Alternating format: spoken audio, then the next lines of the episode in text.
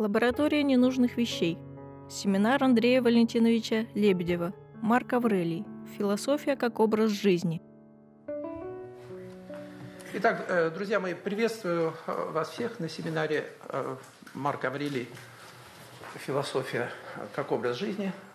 Я называюсь Андрей Валентинович Лебедев, я ведущий научный сотрудник Института философии Академии наук, сектора истории западной философии – вот. Также я читаю э, античную философию в, э, в РГГУ, э, в институте в ИВК, Институт восточной культуры и античности, который теперь превратился, находится в процессе превращения в ИКВИА. Вот. Я предлагаю сегодня начать, я, я начну с краткой, такой сжатой справки о жизни и сочинений и учения Марка Аврелия, предмет нашего семинара, который э, э, на основе написанной мной энциклопедической статьи в свое время, потому что здесь все спрессовано. Потом мы поговорим в свое время о жизни Марка Аврелия подробнее. После этой краткой справки я опять же кратко опишу цели и задачи семинара, требования или пожелания. Вот. И затем я, э, я думаю сегодня поговорить о стоической этике вообще. То есть сделать сегодня такой зум-аут. Э, и потом уже в следующий раз э, будет зум-ин и перейти уже к тексту, к тексту записок Марка Аврелия. Я, я надеюсь, что большинство из них достанет, это нет никакой проблемы, достать эти тексты. Вот. Так что Марк Аврелий Антонин, Маркус Аврелиус Антонинус, родился в 121 году и умер в 180 году нашей эры. Римский император с 1161 по 180 год из династии Антонинов и философ-стоик, один из самых просвещенных и благородных императоров Рима, философ на троне, автор знаменитого философского дневника – ну, о названии, точном значении а, этого, этого текста мы поговорим. Можем, э, я иногда буду условно употреблять э, титул размышления, хотя это, это не перевод, это скорее такой описательный термин. Вот. Э, классический памятник религиозно-нравственной мысли. Марк Авлей происходил из консульской семьи с испанскими корнями. При рождении он получил имя Марк Аннивер – также звали его деда, который воспитал его после смерти отца. С детских лет он стал любимцем императора Адриана. В 138 году он был усыновлен своим дядей Аврелием Антонином, будущим императором Антонином Пием, и получил имя Марк Аврелий Вер Цезарь.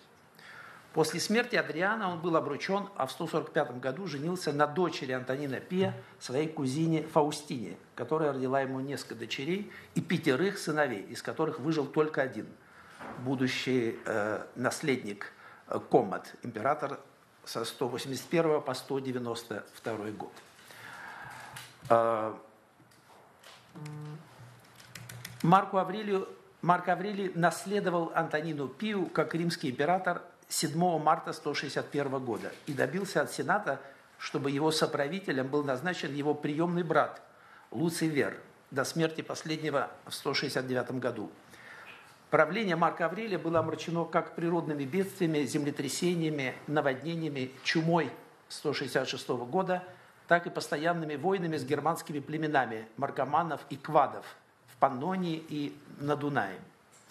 В 175-176 годах Марк Аврелий предпринял восточный поход э, в Азию и Сирию для подавления мятежа самопровозглашенного императора Авидия Кассия и вернулся в Рим через Афины с триумфом.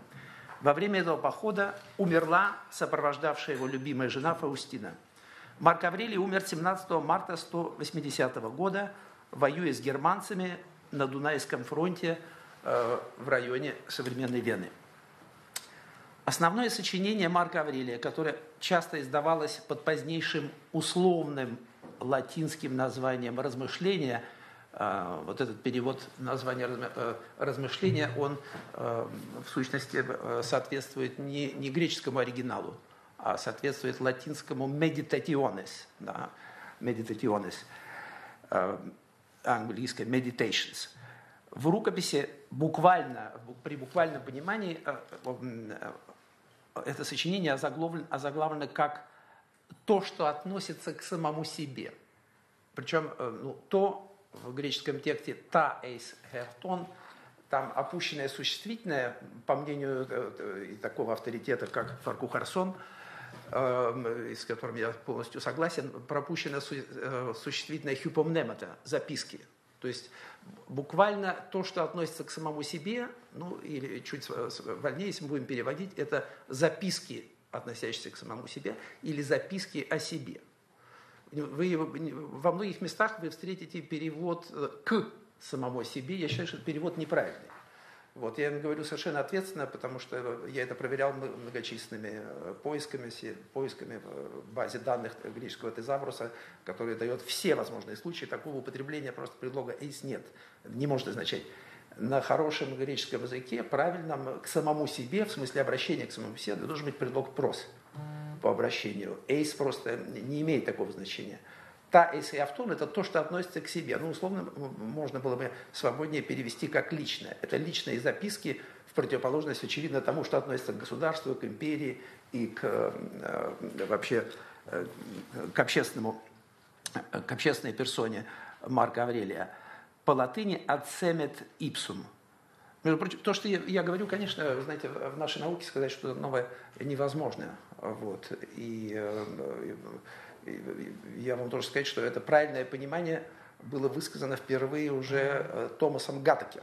Томас Гаттекер был э, лондонский врач 17 века, потрясающий совершенно знаток э, текста Марка Аврелии, который до сих пор в любом издании мы видим ссылки на исправление Томаса Гаттекера. Вот. И на титуле его издания, который теперь можно, можно скачать на сайте archive.org совершенно легально, мы, мы видим, как он э, переводил. И он правильно понимал, что не отсемет, э, не отсемет ипсун, это не обращение к самому себе, а пертинентия от, это то, что относится к самому себе. Вот. Мы, мы видим, что в 17 веке, даже врач 17 века знал греческий хуже, чем некоторые, не, не, не лучше, э, чем некоторые современные э, профессиональные филологи. Это собрание заметок, относящихся к самому себе, состоит из 12 книг. Но есть уже совсем фантастические переводы. Э, размышления можно, в конце концов, это, понимаете, это не титул, не название. Можно сказать, что это мысли. Действительно, этот текст состоит из отдельных как бы мыслей да, или размышлений. Вот. Но не надо думать, что это титул, это перевод латинского «meditationis». Первая книга имеет автобиографический характер. Это биография Марка Аврелия, рассказанная им самим, где он очень трогательно выражает благодарность всем, кто его воспитал, деду, э, приемному отцу, учителям. Учителя у него были исключительно почти э, э, преимущественно греческие. Он был римский император, и он писал э, вот этот свой э, философский дневник, он писал по-гречески. Вот, он читал латынь неподходящим языком для выражения этих мыслей. Вот. Э, остальные 11 книг представляют собой разрозненные, эм, представляют собой сейчас, разрозненные мысли, афоризмы, цитаты из других философов, а также самовоспитательные наставления и напоминания к самому себе, часто повторяющие одни и те же темы, а именно, или топусы их еще называют, э, краткость человеческой жизни, неизбежность смерти, божественное проведение и безропотное принятие судьбы, но также моральное совершенствование и общественное служение – преодоление эгоизма и снисхождение э, к чужим порокам. Знаете, у него есть э, одно э, трогательное такое увещевание к самому себе. Это пишет император Римской империи. Да? «Ме апокайсорастис». Он говорит, смотри, не превратись в Цезаря. В смысле, не надуйся от важности, помни, помни что, ты, что ты человек. Вообще, стоический мудрец конечно, он считал себя прежде всего гражданином космополиса, гражданином Вселенной, которая была государством Зевса, и только во вторую очередь гражданином вот, полиса земного.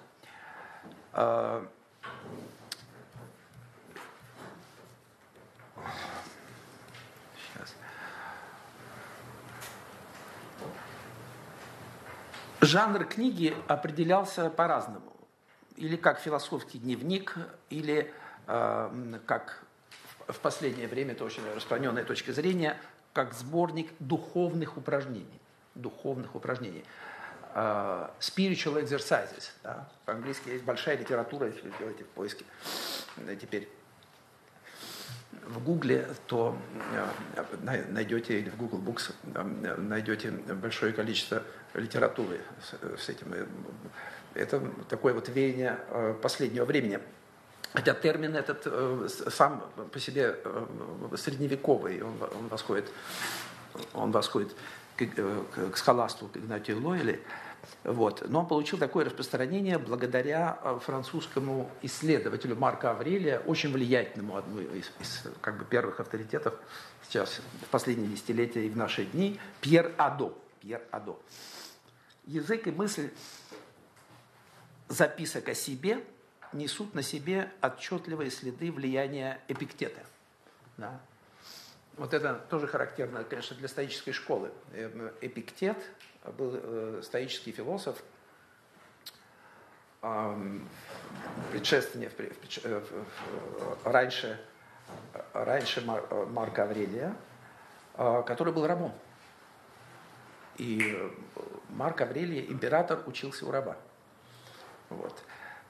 Это совершенно полностью как бы созвучно принципу стоической этики о, о том, что все разумные существа они братья, потому что их объединяет то, что они все э, причастны, э, причастны к логосу.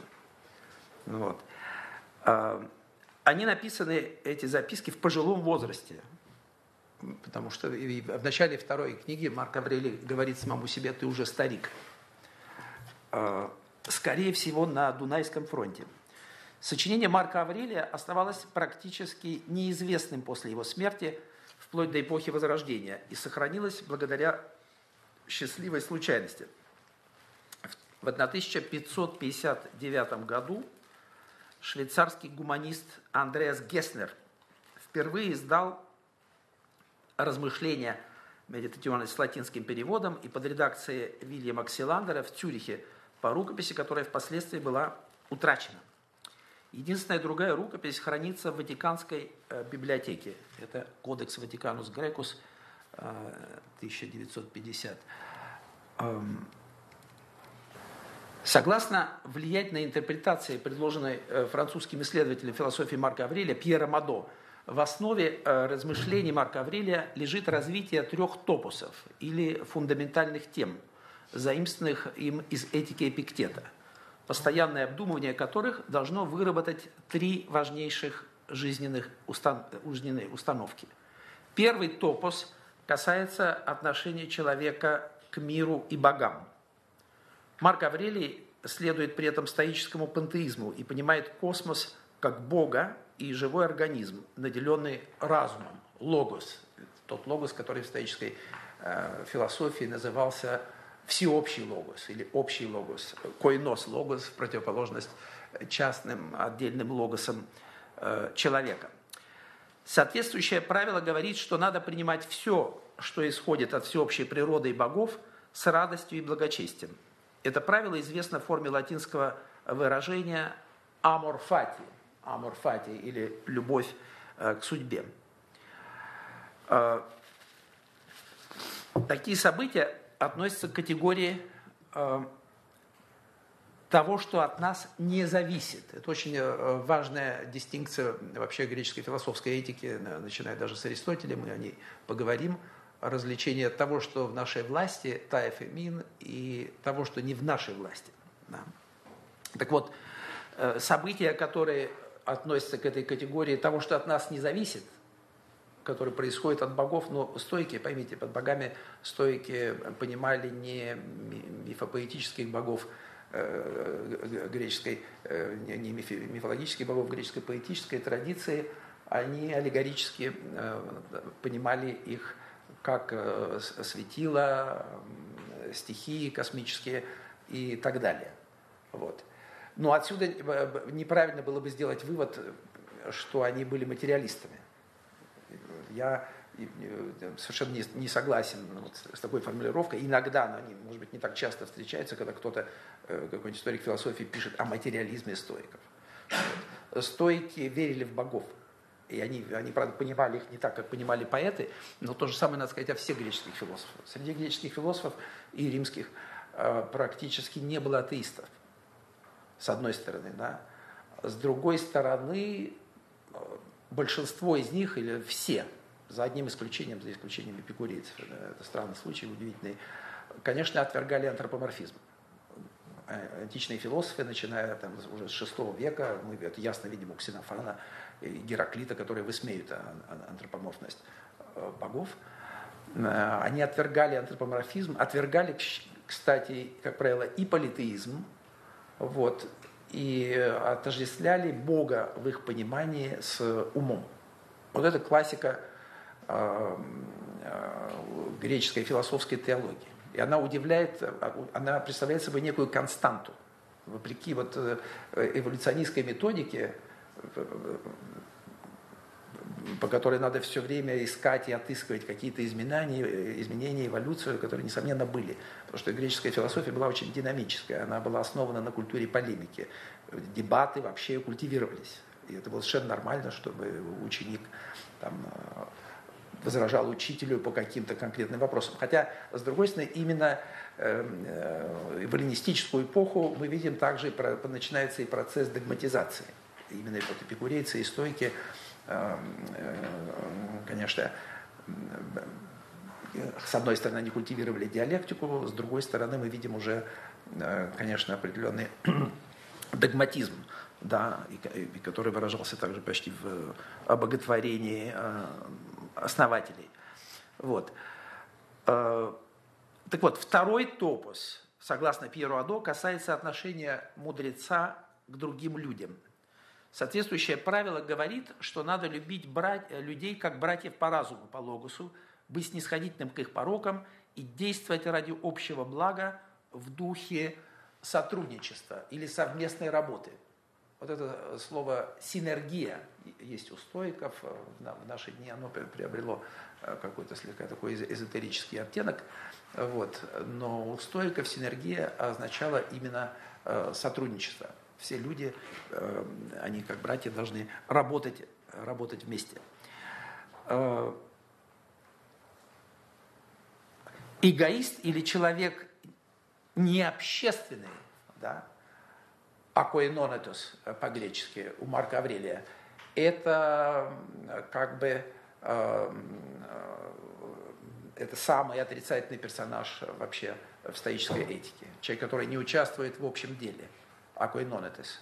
Марк Аврелий даже в одном месте сравнивает его с прыщом, потому что как прыщ э, на теле человеческом, он не принадлежит, он не участвует в работе организма, его просто надо выдавить. Вот. И то же самое, надо сказать, ну, можно перевести это как это антисоциальный, как сегодня говорит, аквайнонетус. А,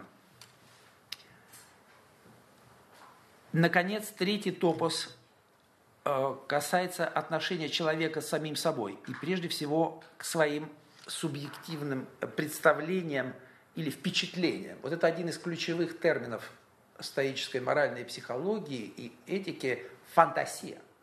Термин «фантасия» ввел в философию, э, психологию э, Аристотель. Ну, у Аристотеля фантасия имеет несколько более... Конечно, распространенный такой условный перевод, он примерно соответствует русскому воображение, фантасия. Вот. Но полного соответствия, конечно, нет. Прежде всего потому, что в русском употреблении, современном употреблении воображения, оно, оно может э, относиться, например, к эстетической сфере, к сфере искусства, поэтическое, э, поэтическое воображения, фантазии, этого у Аристотеля ничего нет. В аристотелевском употреблении фантасия – это просто э, это способность э, воспроизводить некие внутренние образы вещей без непосредственного чувственного восприятия. И Аристотель наделял этой способностью животных. Вот. У человека тоже есть фантазия, как у животных, но для Аристотеля это, это нечто, это, конечно, низшая такая функция по сравнению с разумом. Животные по Аристотелю не причастны логосу, они алога, они, они не, не причастны разуму, но у них есть фантазия, так же, как у них есть айстесис. Да. Ну, тут примерно имеется в виду, э, а именно так Аристотель удивительным образом объяснял э, движение животных. Потому что животные, поскольку они рождены, э, лишены разума, они не причастны к праксису, они не могут действовать. Животные, они не действуют, но они движутся. Кинесис. Они могут двигаться. А почему они двигаются? А потому что у них есть фантазия. Ну, такой, такой пример очень простой. Не знаю, там, пес, зажмурив глаза, он видит какую-нибудь такую вкусную косточку, и это заставляет его двигаться. Он идет на поиски мяса там, и так далее. Вот это фантазия у животных. Но у стоиков – фантазия это намного более тонкое, э, тонкое понятие, и при этом э, довольно широкое по своему объему. Традиционно фантазию стоическое переводили как представление. Э, ну, но мне кажется, что адекватнее, абсолютно точный эквивалент, может быть, и нельзя найти в русском языке, но я думаю, что лучше, наверное, переводить, э, хотя это зависит от контекста, не как представление, а как впечатление. А иногда даже просто как мысль или идея, потому что фантазия у стойков может обозначать все, всякие, э, всякое явление в нашем сознании, э, которое вызвано неким импульсом извне. Да? Это может быть, э, это может быть и некий образ, это может быть и идея, и какие-то мысли. Это то, что вызвано стимулом извне, извне. То есть то, что не исходит из э, святая святых, да, стоической, стоической души, из руководящего, руководящего «я», то хегемоникон, а то, что то, что произведено, просто это как некое раздражение извне. Марк Аврелий сравнивает, и это, это сравнение у стойков, оно традиционное, а, такие воздействия внешних импульсов, они заставляют человека дергаться, как дергается марионетка. Знаете, вот в греческих музеях можно видеть э, такую игрушку, была очень популярная, э, глиняный, человечек с движущимися э, ручками и ножками. И вот на веревочках его дергали. Вот. Стойки превратили эту аналогию в такую моральную притчу. И Марк «невроз постон», буквально по-греческое слово, оно означает «неврон» – это веревочка с постом, то есть то, что дергается на веревочке. И стойки использовали эту метафору для э, того, чтобы иллюстрировать эм, воздействие эмоций на человека в противоположность разуму. Потому что именно логос стоический содержит э, свободную волю, он идет из глубины души. А эмоции, они, как правило, вызываются э, окружающими, окружающим раздражением. И человек дергается, как Мари... вот этот Марк Аврелий все время самому себе говорит, перестань дергаться. контролируй, контролируй себя. Вот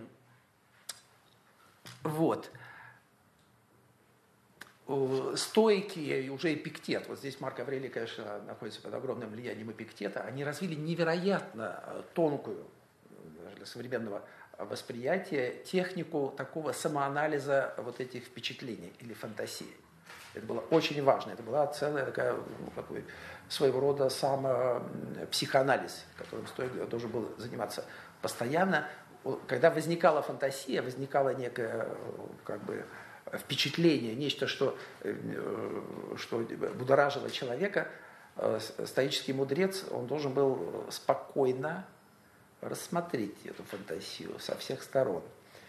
И у Марка Авреля есть очень трогательные пассажи, где он, он как бы разговаривает, он говорит, я знаю, что ты всего лишь воображение, ты всего лишь фантазия, меня не проведешь. Потому что стоит, изучая вот это впечатление, он должен был проанализировать его и выделить, и вы, главным образом выяснить, соответствует ли он реальности или нет. Может быть, потому что фантазия часто она искажает реальность. Она обманывает человека, и человек начинает дергаться как марионетка и ведет себя совершенно неадекватно. Стоический мудрец, он умеет э, различать в этих фантазиях вот привнесенное, ложное а, и так далее. И тогда он просто выбрасывает. Я говорю, фантазия, я тебя знаю, уходи отсюда, ты э, меня, меня не проведешь. Да? Вот это анализ э, впечатлений выделение из них привнесение ложных оценочных моментов, подлежащих удалению сознания. Это правило суммируется изречением э, киника Монима, да, которого цитирует Марк Аврелий. А, по-гречески это хотипан хюполепсис. Это не просто перевести, но я думаю, что, может быть, немножко вольный, но по существу адекватный перевод будет все субъективно нет ничего объективного. Поэтому э, вот фантазия у стоиков – это мир э, субъективности, это сфера субъективного, да? это не сфера э, рационального. Это же правило, оно выражено в, в знаменитом изречении э, Эпиктета. Эпиктет. Это прекрасно звучит по-гречески. Э, Тараса тус анфропус ута прагмата – Алла таперитом прагматон догмата. Вот. Людей волнует или тревожат, задевают э, не сами вещи, а то, что они о них думают. То есть вот эти э, фантазии и впечатления. Вот. Э, стоический мудрец, он как раз э, достигает такого искусства, такой техны, что он умеет отличать реальное от воображаемого, и поэтому он будет жить согласно природе, то есть согласно объективной реальности. Вот. Логическая работа по исправлению неверных оценочных суждений обладает психотерапевтическим эффектом. Марк Аврелий пишет «Аронто бебламайка эртай хеблабе».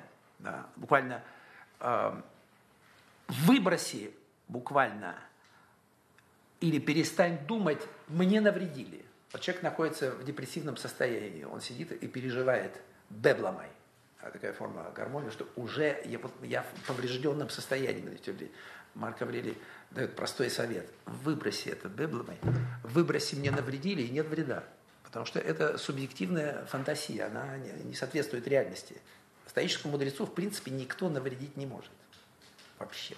Могут навредить, э, э, не знаю, там, его телу, его состоянию, там, э, его близким, его волю, его командное начало, вот это тохегемоникон, ключевое, тело, э, ключевое понятие стоической психологии, которое переводит у нас э, таким очень вялым термином руководящее начало. Эм, мне не нравится тохегемоникон. Хегемон – это вообще командир. Это также термин и военный, и политический. Либо это политический лидер, либо это император, может быть, хегемон, царь, но это может быть также генерал. И то хегемоникон вполне в, лагере вполне могла называться там палатка генерала. Поэтому в стоической психологии э, это та инстанция в душе, которая командует, откуда приходят, выходят приказы. Да? Ну и потом там есть еще э, всего стойки, знаете, сравнивали душу, душу, они любили такие популярные метафоры, ну, очевидно, с педагогической целью. Душа – это осьминог, учили, э, учили стойки, потому что так легче было запомнить, да, эм, э, осьминог. Потому что, э, как у осьминога есть восемь щупальцев, да, так и в душе восемь частей. Есть, с одной стороны, вот это командное начало, которое командует. Вот. Есть пять ощущений, пять органов чувств соответствующих. И кроме того, еще есть две способности. Есть речевая способность, способность говорить. Это одно щупальце тоже душевного осьминога. И есть э, способность самовоспроизведения. Да, имеется в виду репродуктивный, репродуктивный инстинкт. Вот из этого складывается осьминог э, души. Ну, есть стойки очень любили э, такого рода яркие, наглядные, иногда немножко такие простецкие, видимо, рассчитанные для начинающих сравнения. Например, философию, трехчастность философии, которая состоит из логики, физики, этики, они сравнивают с яйцом. Философия – это яйцо. Да. Потому что логика – это скорлупа яйца, физика – это белок, они все неразрывно связаны. А самая вкусная часть – это этика. Это учение о человеческой жизни, и это желток. Вот. Такого рода популярные сравнения. С одной стороны, но это, это не значит, что, э, конечно, мы одновременно с этим мы не ходим, находим невероятную то, анализ и тонкие понятия. Нельзя сказать, что это просто э, были такие популярные, популярные сравнения. Кроме трех топусов Эпиктета, фундаментальным для Марка Аврелия является осознание и принятие на веру основного, восходящего к Сократу, тезиса стоической этики о том, что единственный вид добра – это моральное совершенство. То колон. Вот тут э, и единственный вид зла – это то, чего надо стыдиться, это постыдное. Вот это очень важные и очень тонкие э, такие и сложные в сущности для, для, для передачи, не прямой, такой полностью адекватный э, по-русски. С одной стороны, э, конечно, в этике одна из главных оппозиций – это добро и зло. И этика – это в сущности наука о добре и зле, умение, искусство жизни – это умение, прежде всего, умение различать добро и зло. Но при этом есть другая пара, с одной стороны, есть то агатонка и то какон, добро и зло. И с другой стороны, есть параллельная пара, э, то колон, буквально прекрасное, ну, традиционно переводит прекрасное, и то айсхрон. Айсхос – это стыд, это позор, и айсхрон – это в сущности то, что э, вызывает стыд, то, чего надо стыдиться. Вот. То есть прекрасное и постыдное и, или безобразное. Вот тут вся тонкость этого, тер, этого термина, конечно, заключается в том, и это иногда игнорируется в, в переводах, понимаете, прекрасное, поскольку колон может означать, и колосс может означать, и красивый может относиться к внешней красоте, прекрасный. Но в этическом лексиконе термин то колон, конечно, практически лишен всякого эстетического содержания. Есть такой миф, и в некоторых даже известных историях философии можем встретить рассуждение о том, что э, есть такой греческий термин уже даже народной этики, до философской. Вот. Калокагофия. Соединение вот этих двух терминов. С одной стороны, колос, кай агатос. Это термин до философской этики, потому что он встречается в надписях еще без всяких философов, и независимо от философов, э, просто вот в народном сознании, в гражданском сознании город мог э, наградить какого-то гражданина, увенчать его, дать ему золотой венок или освобождение от налогов, сидеть в первом ряду в театре и на спортивных состязаниях. Вот. Почему? Потому что он был колосская агатос. Буквально он, он был добрый и э, достойный и, и прекрасный. Сами понимаете, э, нередко можно встретить такие рассуждения на, по, по, при попытке интерпретировать. Да, ну от этого колосская агофос образовано существительное составное, калокагофия, которое объединяет и вот это прекрасное и доброе, так сказать. Ну, прекрасное здесь не относится к внешнему виду. Это э, распространенное объяснение это калокографии, оно, видимо, оно восходит к викторианской эпохе, да, когда вообще вот идеал был, это считался идеалом э, греческий человек, он соединял в себе э, интеллектуальное совершенство и физическую красоту, все эти прекрасные античные тела и так далее. Вот. Все это были фантазии XIX века, потому что в реальности, в греческой жизни, колосс Агартос это мог быть, я не знаю, безногий старик – вот, э, который совсем не, не был красавцев. Этот термин чисто, э, чисто нравственный, конечно. А в чем тогда различие между... А Марк Аврелий, э, мы увидим это в начале второй книги, считает, что это вообще самый главный фундаментальный принцип, после осознания которого меняется просто мировосприятие, меняется поведение, и человек становится другим.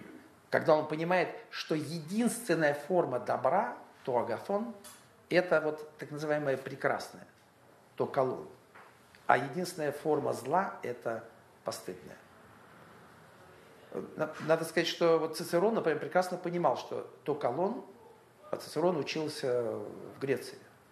Это, э, Греция была для римлян там, э, в это время э, не знаю, своего рода там Оксфордом, Кембриджем или Сорбоной, куда римская аристократия посылала учиться своих детей. На Родус, на острове Родус учился Цицерон у, у, у греческих философов. Так вот, Цицерон, который, огромная заслуга, среди прочих, которого в философии, не, не, не только в риторике, то, что он был одним из творцов вообще западной философской терминологии. Он впервые калькировал эм, с греческого языка, передавал на, на латыни вот, философские термины, часто словами, которые существовали в латыни, но не имели философского значения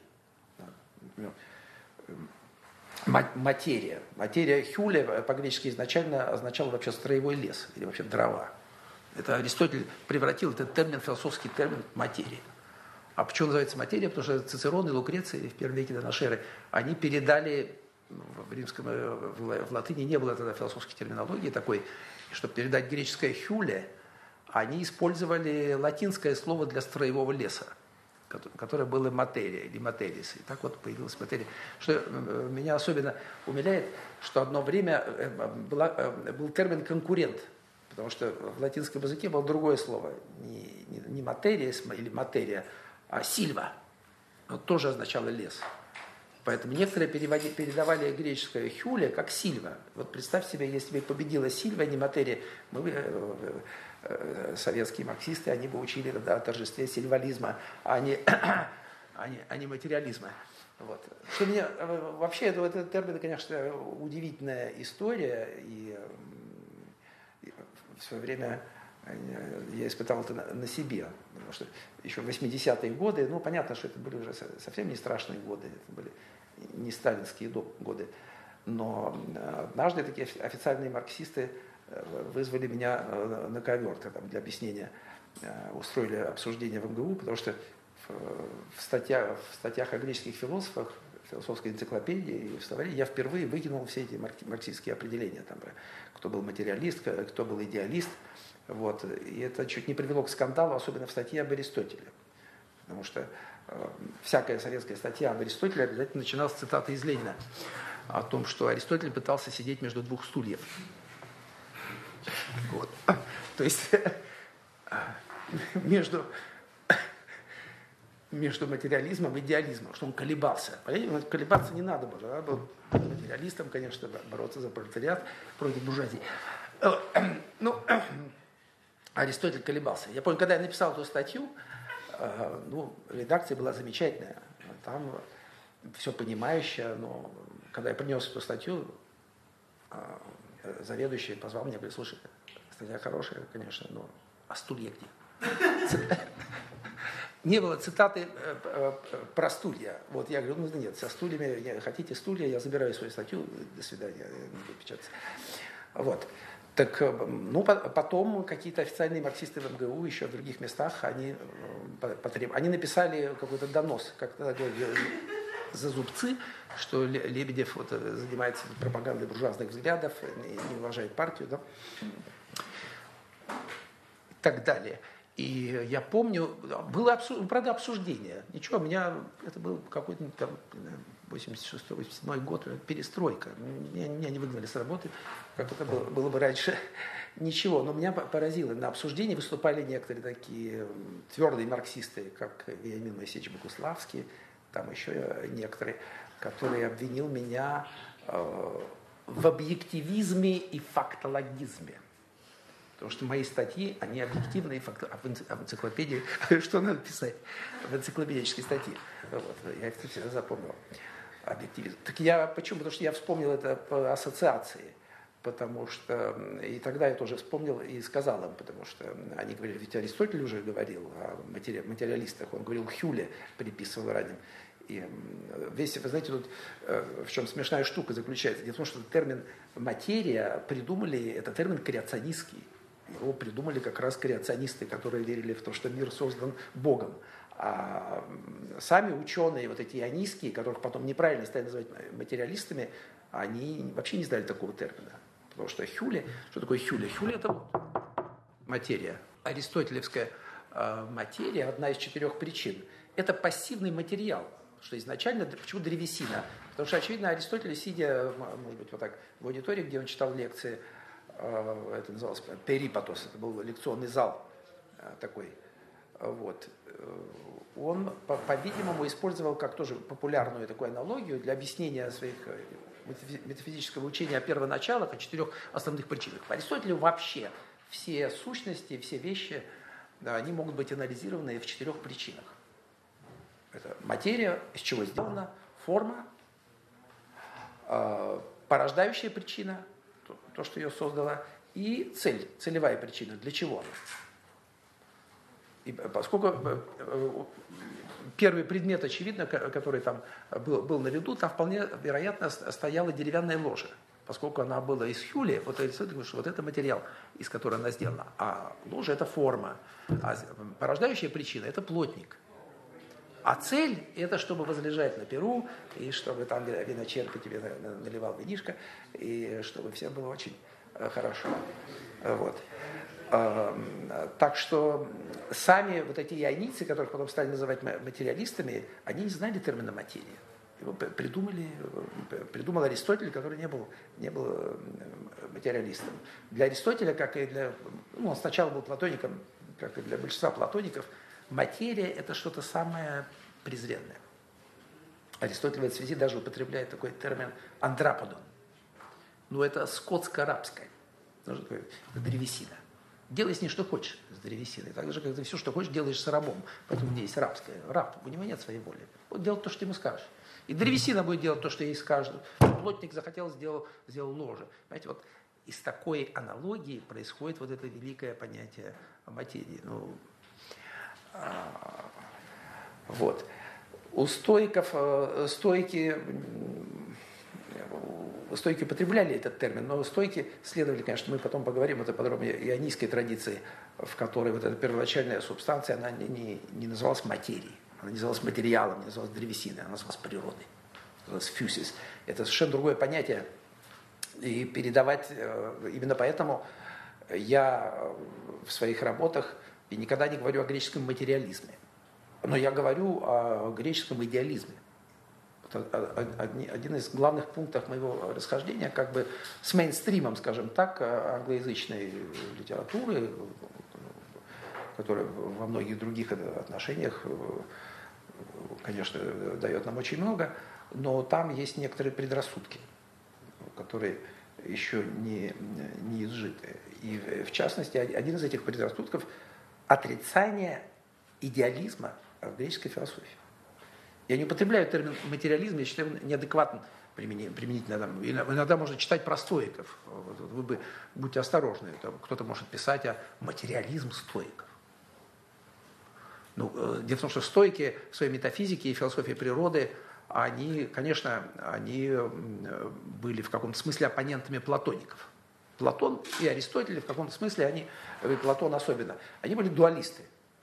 Платон был дуалистом как Декарт, что он признавал в Тимее, по крайней мере, два первоначала. Вся, вся реальность, мы в ней можем различать, с одной стороны, э, активное начало, божественный ум демиургический, который вот все это создал, и с другой стороны, начало темное, текучее, неоформленное, вообще очень упрямое, упрямое, потому что э, Некоторые усматривали в этом даже какой-то такой своеобразный роман, потому что нус – это вот разум, это такое мужское начало, активное, которое порядок привносит. А материя, Платон еще не употребляет термин материя, он называет ее кормильцем, потому что она вскармливает вещи. Он называет ее лепная масса, экмагеем, что из нее можно лепить. Вот. И э, что самое удивительное, что всегда была головоломкой, конечно, для историков философии, э, Платон называет материю, ну или то, что вот соответствует потом э, материи уже в лексиконе Аристотеля и позднейшей метафизической номенклатуре, он называет ее пространством или вместилищем хора.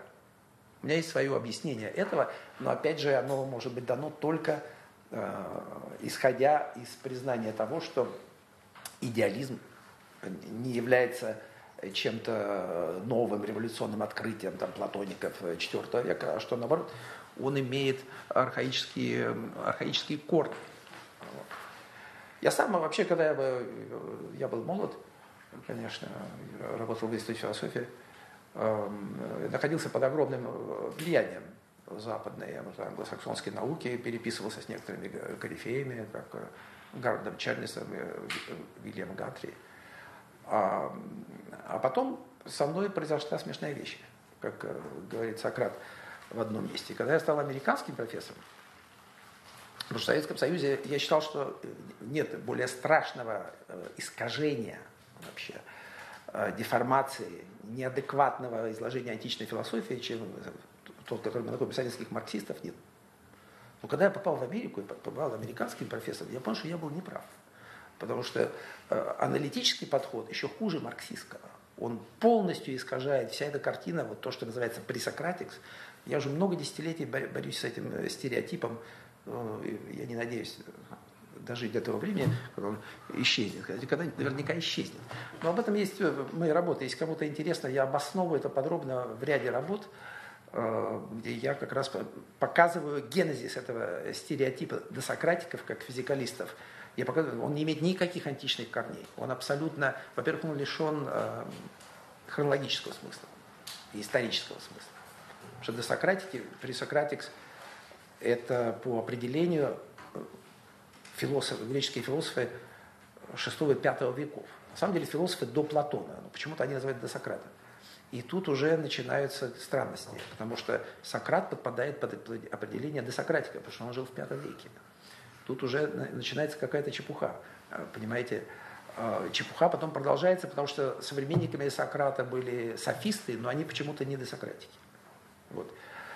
Вот. Но дело не в этом. Дело в том, что этот термин, э, как я показываю, во-первых, он возник, он возник только в начале 20 века.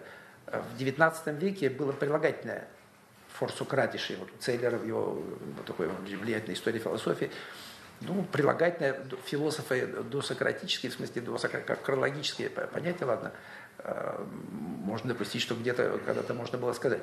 Но в издании Дильса, которое вышло «Дефрагменты для форсократики» 1903 года, оно превратилось в субстантив. Оно из прилагательного форсократишей философии превратилось в существительное дифорсократики. А это уже и так возник миф о какой-то якобы просто в школе мысли э, у Алексея Федоровича Лосева есть даже, он даже создал еще, еще э, такой термин, как досократика она. Вот, такой удивительный. Э, конечно, это, это понятие, такой, этот термин лишенный всякого смысла и только хронологии, но лишенный философского смысла. Потому что правда заключается в том, что все эти философы до Платона, на самом деле, не до Сократа, они не все были физикалистами. Совсем не все. Половина, может быть, ну, восточные. То есть у них э, действительно это новая картина мира, ее фундаментальным термином был фьюсис, природа. И поэтому я за то, чтобы не называть их материалистами, но называть их натуралистами. Потому что фьюсис греческой фьюзи переводится латинским «натура». И это аутентичный термин. Но ни Платон, ни Аристотель не, не, не повинны в создании этого стереотипа. Этот стереотип возник в книжке Джона Бернета «Early Greek Philosophy», первое издание 1892 года. И я показываю в своих работах контекст возникновения этого стереотипа и этого мифа. Он возник э, в контексте позитивистской полемики Бернета с гегельянцами. Потому что в это время, в конце, э, в 19 веке, гегельянство еще имело силу. И даже в Англии был, в Кембридже был идеалист Брэдли. Наверное, один из последних э, идеалистов. Сейчас пойдите, найдите в англосаксонской философии идеалиста, покажите, это как найти динозавра. Абсолютно невозможно. Э, вот. И Бернет в своей книге, конечно, он полемизировал все время с гегельянцами, с Лассалем, и он хотел показать, что все эти ранние философы, конечно, они не были предками, не были философскими предтечами там, Шеллинга, Канта, Фихта, Гегеля, а что они были предтечами британской эмпирической науки. Вот. Вот что он хотел показать. И потом я показываю, что тут даже задействованы были какие-то политические мотивы подсознательные. Потому что Вернет писал это с гордостью в 20 году, то есть сразу после окончания Первой мировой войны. Он, он писал, что вот прошло 30 лет с издания его книги, и в, в то время, когда было первое издание, многие смотрели на раннюю греческую философию через призму гегельяства, германского идеализма и так далее. И то, что он тогда говорил, казалось парадоксом, а теперь это most people. А, тогда, видимо, в Англии. Теперь действительно, может быть, так возник миф о досократиках. Он не выдерживает никакой критики. Я опровергаю его досконально, систематически, используя статистику словоупотребления, терминов. Ну, потом, конечно, в наши дни есть средства, которые во времена Бернета не было. Есть тезаврус лингвы греки, да, база данных всех греческих текстов, там, а, от Гомера до византийцы, где одним кликом можно проверить любое словоупотребление. Да. А, путем сложных поисков можно, находить э, много нового. Короче говоря, эм, это, вы спросите, какое имеет отношение к нашей теме? Имеет отношение, потому что нам важно будет поместить, э, конечно, эм, стоическую этику поместить в определенный, э, в определенный контекст и также выяснить как бы ее филиацию, откуда она взялась, э, какие элементы в ней э, переплелись, что она означает, и благодаря без этого понять тоже адекватно и Марка Аврелия невозможно.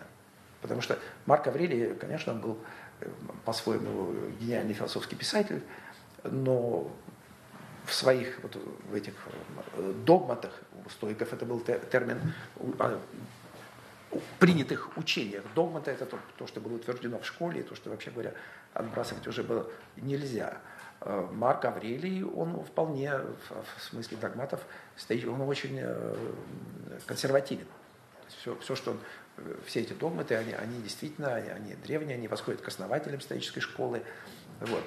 Хотя Марк Аврелий причисляют к так называемым новой стои, вот стойки нового времени, но эти стойки но, римского времени, простите, Эпиктет и Марк Аврелий в своих взглядах, они были э, исключительно ортодоксальные, в фундаментальных положениях, в стиле, в изложении, там, в языке они, они могли, быть, могли быть оригинальные. Да. То есть парадокс стоической школы заключается в том, что э, поздние стойки римского времени, они эм, они, э, правда, они совершенно, например, и у Марка Аврелия это мало, у Эпиктета практически совсем нет.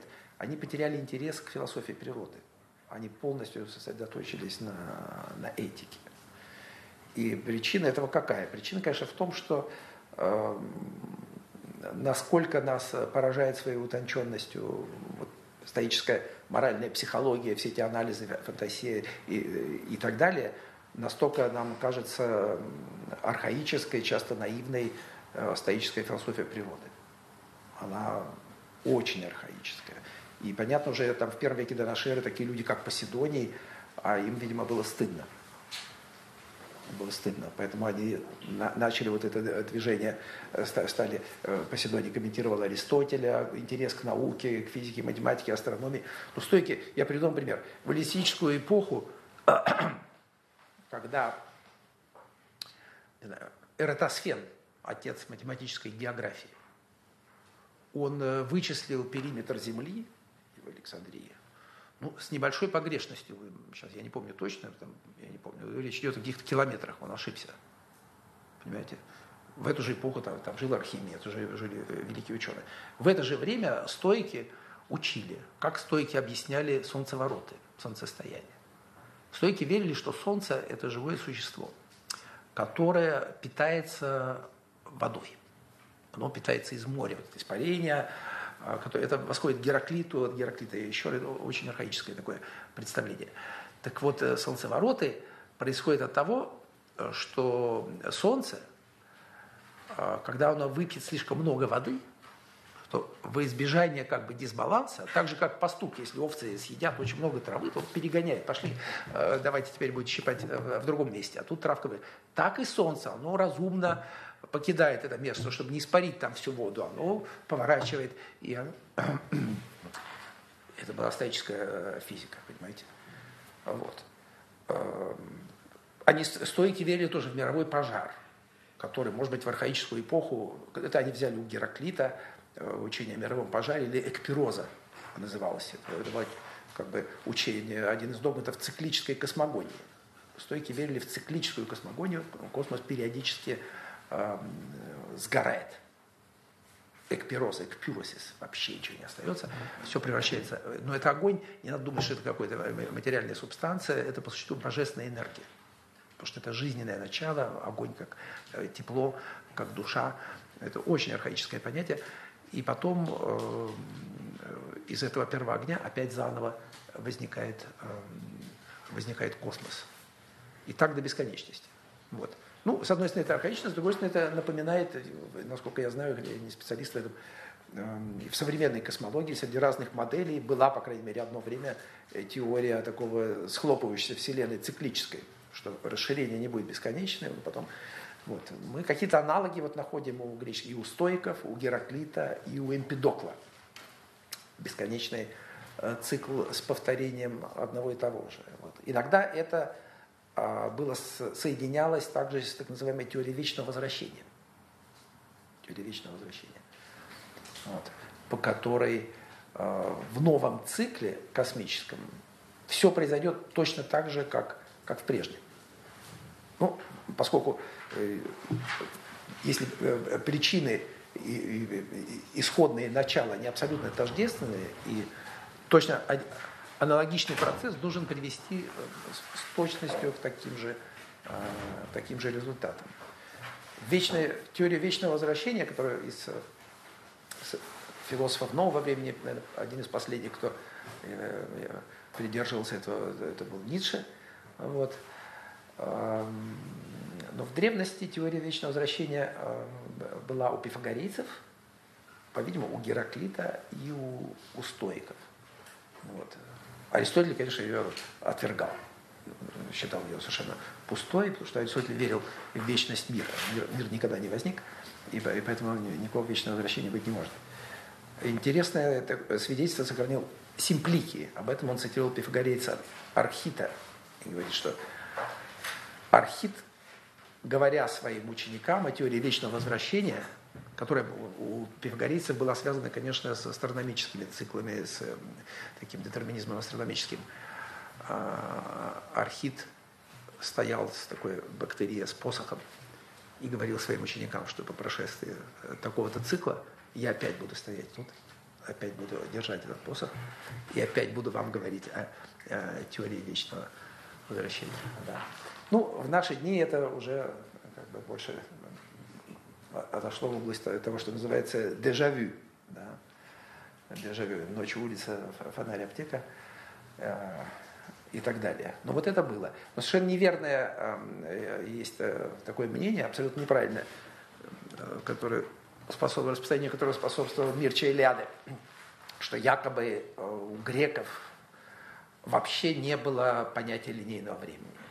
Якобы только там с приходом христианства и, и так далее, э, оно появилось, потому что когда появилось понятие истории. Это, это, ну, это не просто неверно, это просто ну, возмутительно неверно. Во-первых, теория циклического, вот эта циклическая концепция времени, она была у очень немногих. Я вам их перечислил, пифагорейцы, Гераклит, может быть, стойки.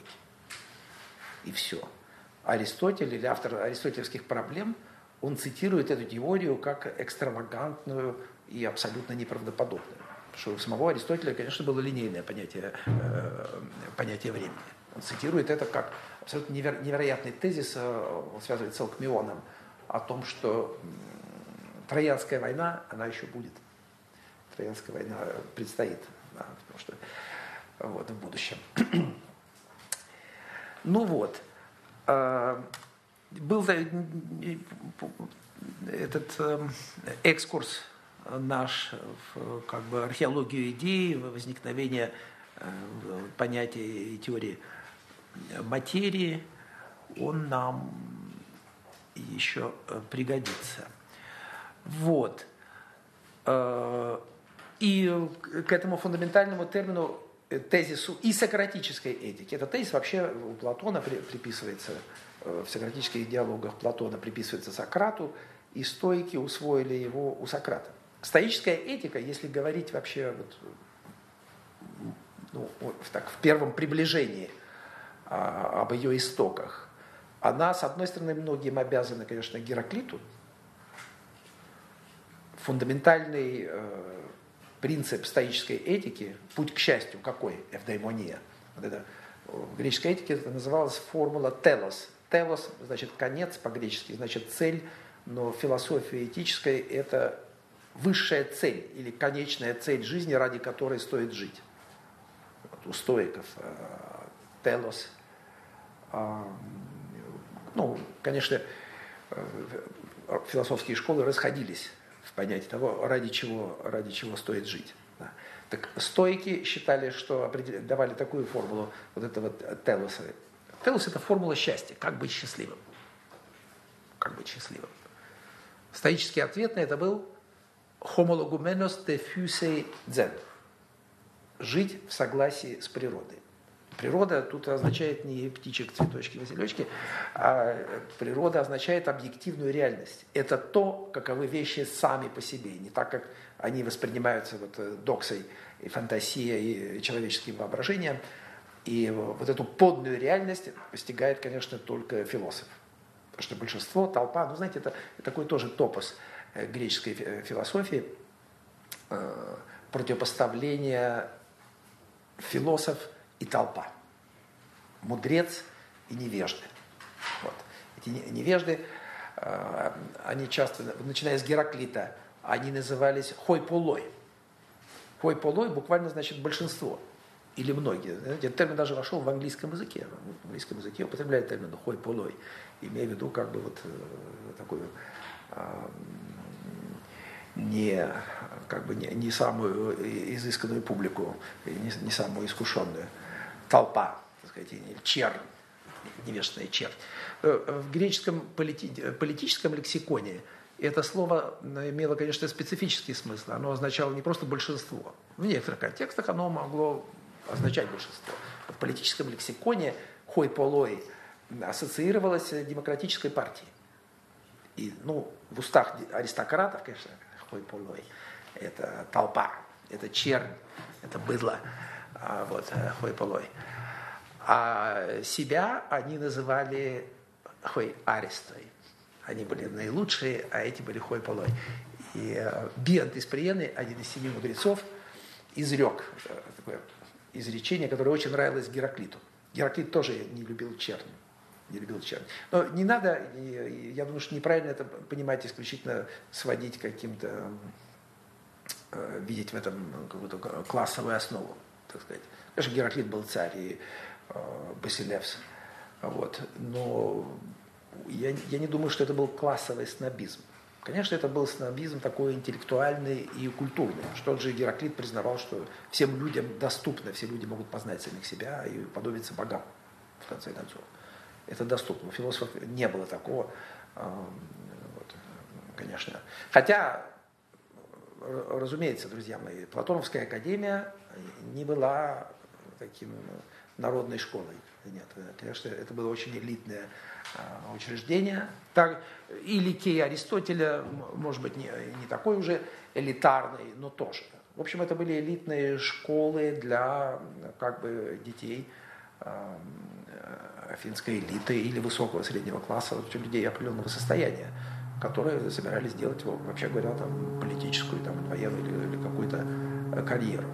Вот. Академия Платона точно не была научно-исследовательским э, учреждением. Аристотель. Аристотель в гораздо большей мере он интересовался естественными науками и создавал всякие исследовательские проекты. Что касается стоической школы по сравнению с этим э, стоиком, то, конечно, стоики, как и эпикурейцы, их современники, главные оппоненты в эллинистическую эпоху, они ставили во главу угла этику, как технобио. Но стоическая этика, она неразрывно связана вот с так называемой физикой. Надо понимать, э, конечно, друзья, что в греческом употреблении вот стойки, э, следуя уже установившейся традиции, делили философию, как мы уже сказали, на три части. Логика, физика, этика. Да. Учи. Причем все эти три понятия, они надо понимать широко, они не имеют такое узкое значение, как сегодня. Потому что логика у Аристотеля, у стоиков, она не сводится только э, к собственной логике, да. она включает все, что связано с логосом. А с логосом связана и грамматика, и риторика, это все относится к, к, сфере, э, к сфере логоса, к сфере речи, разума, мысли и, э, и так далее. Вот. Считается вообще, что стойки внесли очень большой вклад как раз в развитие логики потому что они развивали модальную логику, которой, которой особенно не занимался Аристотель. Да. Вот, модальная логика. Сейчас очень много, есть большая литература, новые издания логических фрагментов логиков. Вот, в общем, раньше их, их оригинальность недооценивали в этом смысле. И это тем более удивительно, такие достижения в логике и диалектике по сравнению с, в сравнению с, в общем, с архаической, э, архаической философией природы. Ну вот.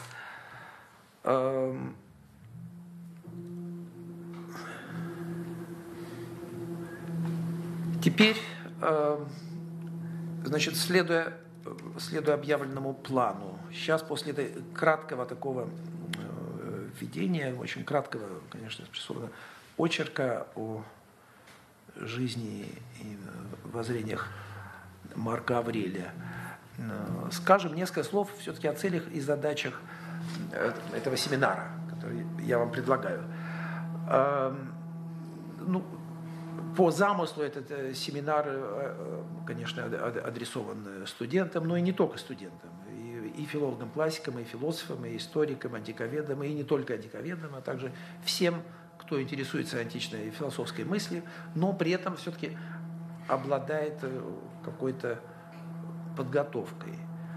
Эм, ну, я имею в виду, что, конечно, желательно какой-то баз, хотя бы базисное знакомство с греческим желательно, потому что основная задача семинара – это постижение проникновения в философскую мысль Марка Аврелия через э, анализ греческого текста. С переводами я не работаю, и это бессмысленно работать с переводами, потому что это такое блуждание в тумане, понимаете. Я не верю даже своим собственным переводам, тем более, э, тем более э, каким-то другим. Хотя, конечно, есть очень хорошие, по мере возможности, переводы. Ну, мы скажем два слова еще о том, какие есть переводы Марка Аврелия. Эм, желательно хотя бы какое-то знакомство все-таки с греческим. Вот. Хотя я, учитывая широту аудитории, я не собираюсь, в общем, перегружать семинару очень техническими вопросами, там, э, критики текста и так далее. Эм, но вот э, одно важное, еще одно важное разъяснение целей и задач э, семинара. Заявленное в названии основная тема «Философия как образ жизни», сейчас я вам уже говорил, это одна из самых горячих тем была в последние, последние годы. «Philosophy as a way of life» Попробуйте сделать в гугле, э, в книгах «Philosophy as a way of life». Очень много. Монографии, статьи, конференции. Э, э, сейчас издательство вот мне сказали, собирается издать целую серию монографий «Philosophy as a way of life». И мне предложили написать том как раз о так называемых досократиках.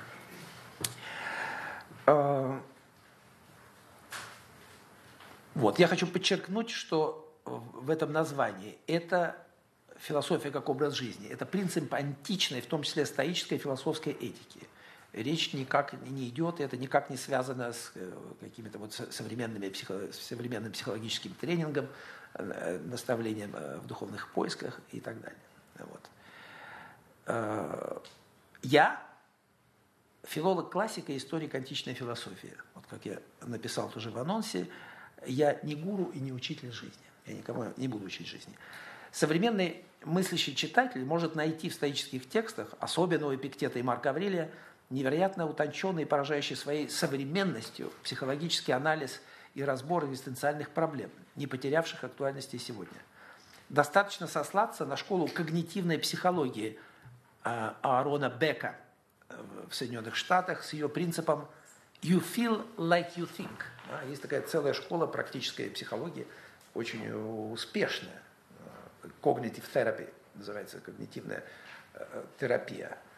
И а, она, конечно, очень сильно отличается от э, психоанализа, прежде всего тем, что она, там нет такого противопоставления всезнающего терапевта и несчастного пациента, который лежит на кушетке, ничего в себе не понимает, и э, аналитика объясняет ему, проникает в этот мир, дешифрует ему все это, и все это продолжается месяцами, годами. Там, и тогда нет, этого нет. Когнитивная терапия, она ясная, простая, демократичная и, наверное, тоже более доступная. Вот, потому что принцип ее, в общем, какой? То, что равенство пациента и определенное э, равенство и терапевта, пациент сам должен понимать, он сам должен осознавать причины там, своих депрессивных э, состояний. И вот этот метод э, терапии, этой когнитивной терапии, он удивительно напоминает стоический анализ фантазии. И это признает основатель Арунбек и другие, они знают, они потом, я, я не думаю, что они прямо взяли это у стоиков, но потом, наверное, им сказали, ребята, то, что вы пишете, это было уже у Хрисипа. вот. Так что мы видим, как стоические учения работают и, и даже могут, могут быть э, таким хорошим бизнесом. Хрисип главный систематик стоической мысли, ну, мы потом поговорим, это, это древняя стоя, древняя стоя, это э, с конца четвертого, это третий, там, первой половины второго века. Это, ну, по крайней мере, э, надо знать три главные фигуры. Да? Зенон, основатель, Клеант и э, Хрисип и Сол. Хрисип был самый многопишущий из всех. Это был систематик. Он написал огромное количество трактатов. И Эпикур тоже. В эллинистическую эпоху писали трактаты сотнями. Просто. И а у одного александрийского грамматика было прозвище «библиолафос», книгозабыватель, потому что он написал такое количество книг, что уже не помнил, что он написал, а что не написал. Вот. Хрисип тоже очень много писал, и они все время полемизировали. Конечно, стойки и эпикурейцы, они были созданы для того, чтобы драться. Потому что, ну, и это понятно, в этом есть философский смысл, что эпикурейцы Э, основа их мировоззрения, картины мира была атомистика Демокрита, которая прямо вырастает из ионийской естественной истории, вот из этой натуралистической науки, в которой нет места богам вообще. Нет места богам. И все происходит э, только путем, э, речь идет только о естественных процессах превращениях этой изначальной природы. И все эти процессы, они моделируются на основании наблюдений, там, я не знаю. Ионийцы, друзья мои, э, чтобы вы поняли разницу там между ионийцами, например, и тем же Аристотелем, который в каком-то смысле, вы знаете, Ильич был прав. Э, Аристотель действительно немножко колебался между двумя студиями, потому что он, с одной стороны, был платоник, а с другой стороны, все-таки в нем текла ионийская кровь. Он, ну, его родной диалект был вообще в детстве ионийский, в Стагире, там говорили на ионе. А язык и диалект это тоже, он, он связан с культурой. Поэтому, в отличие от Платона, он читал все эти книги ионийцы. Платон вообще не упоминает, кроме Анаксагора, он не знает никого. Его не интересовали эти, эти люди, которые писали там про космогонические вихри. Все это его совершенно не интересовало, потому что это не имело отношения к воспитанию афинской элиты. Понимаете? Аристотеля интересовало. Но, с другой стороны, он хотел как-то это примирить. И лично я, ну это, это мое как бы скромное мнение, я думаю, что как раз вот в физике, я же не говорю про метафизики, Аристотель сослужил дурную службу человечеству и истории науки. В этике, политике, вообще в человеческое человечество он был супергений. Он написал тексты, которые можно бесконечно изучать и э, потом э, изумляться все равно это глубине, тонкости и так далее. Но физика Аристотеля, что бы ни говорили там истории науки, с моей э, точки зрения, она была мертворожденной. В том смысле, что не надо ее сравнивать с современной физикой. Просто сравнивать с, с другими мыслителями этого времени. Понимаете? Я считаю, что ионийская физика, конечно, она была предком, предшественницей современной науки. Ионийцы, они не называли эту науку философией, они называли ее история разыскание о природе. Причем этот термин, конечно, он был напрямую связан с исследованием. Исследованием, наблюдением, путешествием, собиранием данных, описанием, коллекционирование фактов. Это была научная работа. Это была... Философия возникла на Западе у пифагорейцев. Это было взыскание мудрости. Вот. И, э, ну, потом мы еще поговорим о взаимодействии этих э, двух э, традиций. Но приведу вам один пример, чтобы поняли, что я имею в виду. Например, Аристотель считал, что, что такое Млечный Путь. Аристотель. Аристотель считал, что это такое явление вроде облачного, где-то под Луной, здесь, недалеко, над Абдуакаром. Он считал, что это Млечный Путь. А что считали корифеи ионийской физики в V веке Демокрит и Анаксамур? Они э, считали, цитирую, это дексография, но это, это, это надежная дексография, что галаксиас, что Млечный Путь – это скопление далеких солнц. Они знали это, знали это без всякого хабла, ничего. Они знали, что эти Солнца э, – это такие же планетные системы, как наша. И Анаксагор описывает в четвертом фрагменте инопланетен. Говорит о том, что люди возникнут не только здесь, но и там тоже. Окей. Вот. Или, как объясняли ионийцы, например, и Аристотель, э, что Аристотель, Платон в этом смысле одинаково. Вращение, вращение небесного свода. Почему? По Аристотелю небосвод почему вращается? Потому что он сделан из эфира.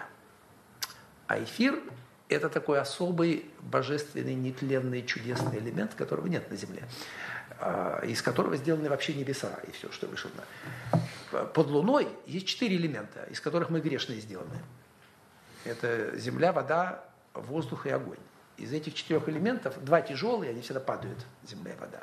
А два легкие, вода и воздух, они всегда э, поднимаются наверх.